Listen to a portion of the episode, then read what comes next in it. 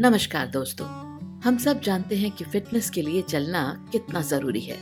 हमारी 11 नंबर की बस चलती रहनी चाहिए। और चलते चलते कुछ इंटरेस्टिंग सुनने को मिले, जैसे कहानियाँ, जिन्हें सुनते हुए हम चलते चले और हर शब्द को महसूस करें विजुअलाइज करें। तो पता ही नहीं चलता कि हम चल रहे हैं। ये मेरा पर्सनल एक्सपीरियंस है। कहानियाँ सुनते हुए हम अपने काम निपटा सकते हैं। ट्रैफ़िक में फंसे हैं तो वक्त बिता सकते हैं।